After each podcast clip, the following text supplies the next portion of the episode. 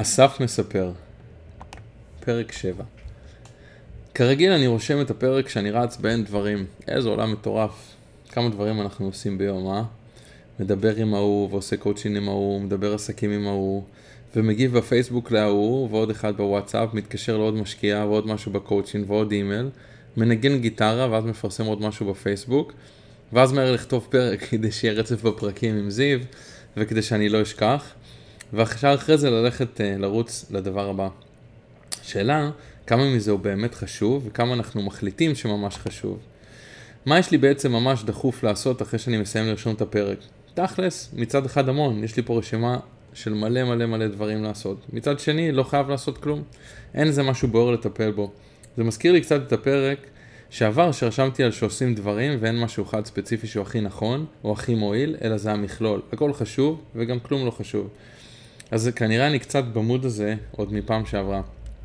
מבחינת זיו, אני מרגיש שעכשיו אנחנו נכנסים לאיזושהי שגרה מסוימת שזה טוב וגם רע.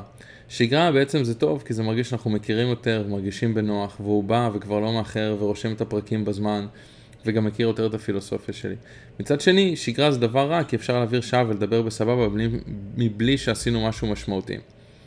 אז היום אני מרגיש שהוא בא, והזמן עבר מהר ועשינו פחות דברים מבדרך כלל. אז הוא נתן לי כמה עדכונים. עוד מעט הוא יוצא למחנה קיץ לעבוד והוא יהיה יועץ של ילדים במחנה קיץ לשבועיים. אנחנו נעשה את הפגישות שלנו בטלפון. לגבי העבודה המשרדית שיש לו יום בשבוע, הוא לא עבד בזה השבוע כי הבוס שלו בנסיעות אז אין לו איזשהו שינוי או עדכון. לגבי הרכב חתונות שהוא לא היה בטוח אם הזמינו אותו לנגן שוב איתם, הציעו לנגן איתם ב-25 באוגוסט, אז זה סבבה. והשבוע הוא הלך לראות הרכב גוספל בכנסייה ואמר שאולי הם יזמינו אותו לנגן איתם קבוע בהמשך. טוב, נחכה ונראה.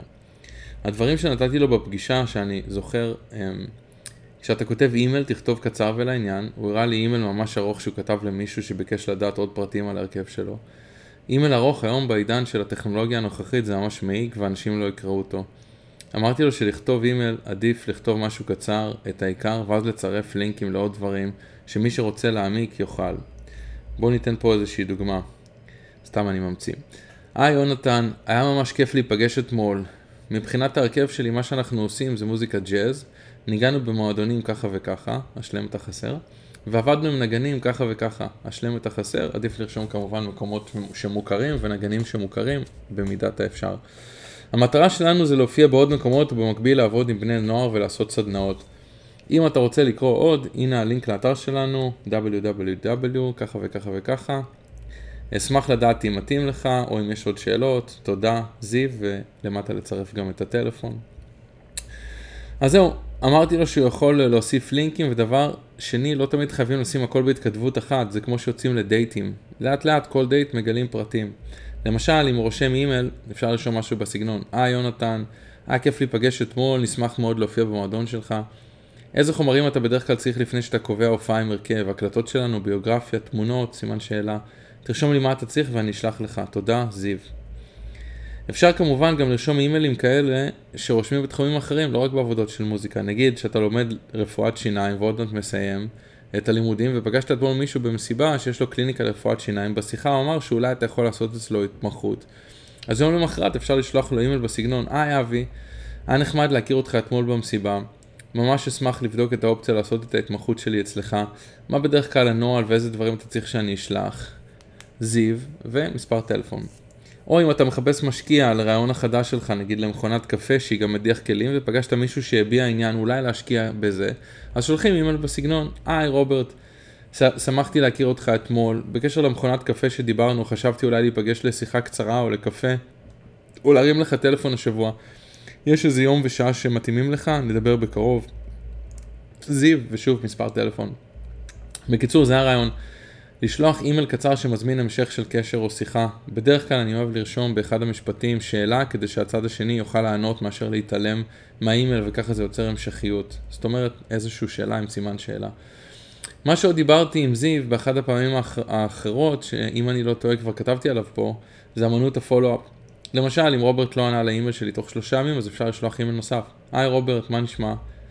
רציתי לשאול אם קיבלת את האימייל שלי ואם תהיה זמין לשיחה קצרה בשבוע הבא, אולי ביום ראשון או שני בערב, סימן שאלה. תודה ושיהיה אחלה סופש. זיו, שוב, במספר טלפון. כדי לסכם את מה שלמדנו בקצרה, הייתי אומר, לשלוח אימייל לאנשים שפגשתם ויש אופציה לעבוד איתם או לעשות איתם משהו ביחד.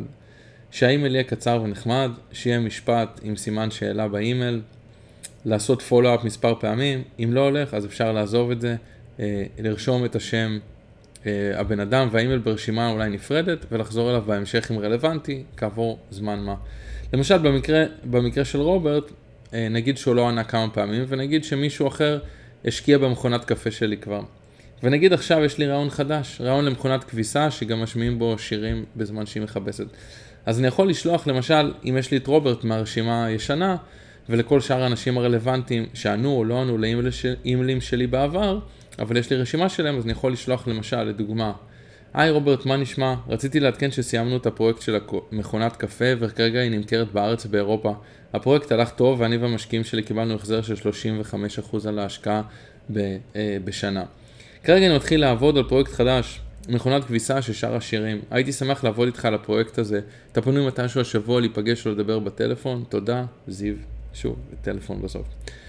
דרך אגב, אם יש משהו אישי שאתם יודעים או זוכרים על הבן אדם, זה נחמד להוסיף משהו שקשור לזה בתחילת, בסוף, סליחה, בסוף האימייל, או בהתחלה בעצם. למשל בסוף, אפשר לרשום, דרך אגב, אני זוכר שאשתך עברה ניתוח בברך, איך היא מרגישה? מקווה שהכל טוב. אה, שוב, זיו ואת הטלפון. הדבר השני שדיברתי עליו עם זיו היום, זה בנושא הפוסטים בפייסבוק, שהוא היה אמור לעשות כדי להשיג עוד תלמידים, או יותר נכון, להשיג את התלמיד הראשון שלו לקלרינט. הוא לא עשה את הפוסטים ואמר שהוא יעשה לשבוע הבא. מה שהדגשתי לו שוב זה הרעיון של פרסום בפייסבוק, שזה משהו קבוע שצריך להיות כל שבוע. זה לא משהו שעושים פעם אחת וזהו, אלא תהליך מתמשך ואפילו בלתי נגמר. כל שבוע הוא צריך לעשות פוסט או שניים בפייסבוק שהוא מלמד קלרינט.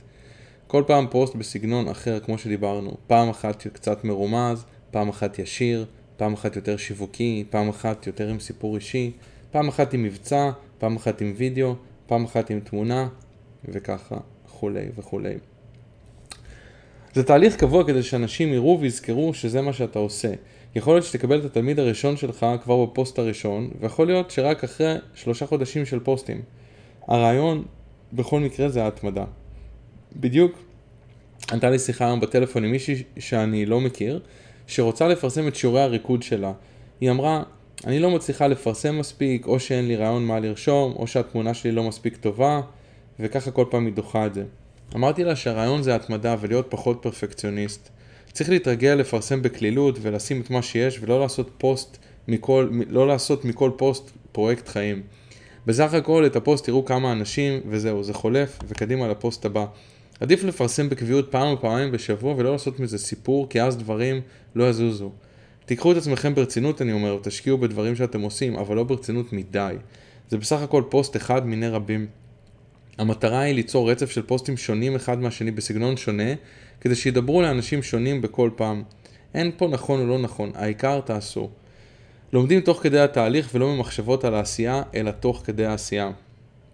אז אם יש לכם רעיון או משהו שאתם רוצים לשווק, זה הזמן להתחיל לשים פוסטים בקביעות, לראות איך לאורך זמן אנשים מגיעים אליכם. מילת המפתח בהכל, התמדה. מקווה שעזרתי, ונתראה בפרק הבא.